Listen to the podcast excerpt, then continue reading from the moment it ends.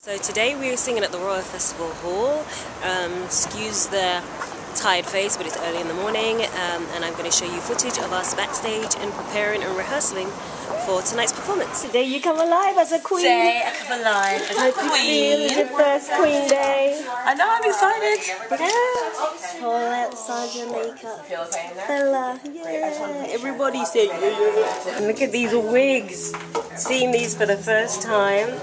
Crazy, crazy. Wow. Hi guys, we are getting ready to do a celebration of life, which is a celebration of the Black um, Metropolitan Police.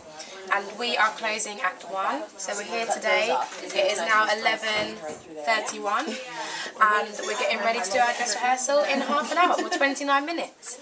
So, got clothes on, doing the makeup, doing the hair, getting ready to go. I've got some 70s bling, um, Wow, nice. a little bit of something to work here and here as well. I need to get this short. We're just doing a little um, sort of my staged version of Trouble um, Upside Down. So we're all uh, in our get up, and this is the first time that we're in our like, all in our get up, it's all very exciting. Wait, let me do this because you look amazing.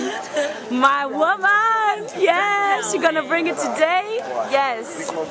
At the Royal Festival Hall. Tell me what you're gonna teach Felao. I'm going to teach him about politics. I'm going to teach him how to change the world. I'm going to teach him about black power and pride.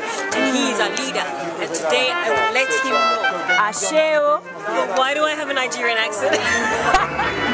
Ah,